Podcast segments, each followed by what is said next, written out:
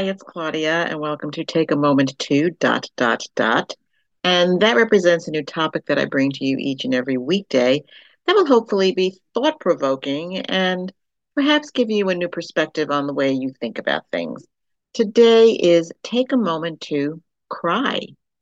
Um, I can speak for myself. It's that in so many times, the thought of weeping in front of people or crying in front of people was considered such a sign of weakness.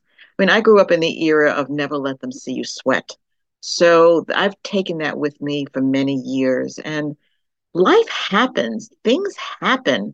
And it's important to understand we have to let it out. We have to let our emotions out. But we shouldn't be so consumed that we can't get beyond that emotion and that crying.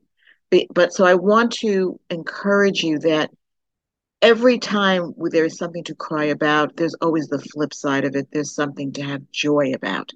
And today I want to read out of the scriptures, Ecclesiastes chapter three, verse four.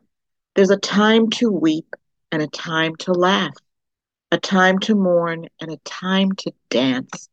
There are many seasons in our lives, and it's important to roll with it, to know that when something difficult or challenging happens that causes us to cry, it doesn't mean that's the end. It means it's a season and we get through it. We have to surround ourselves with people that can encourage us, support us, help us with the strength, but mostly our strength comes from the Lord. So today I encourage you to take a moment to cry.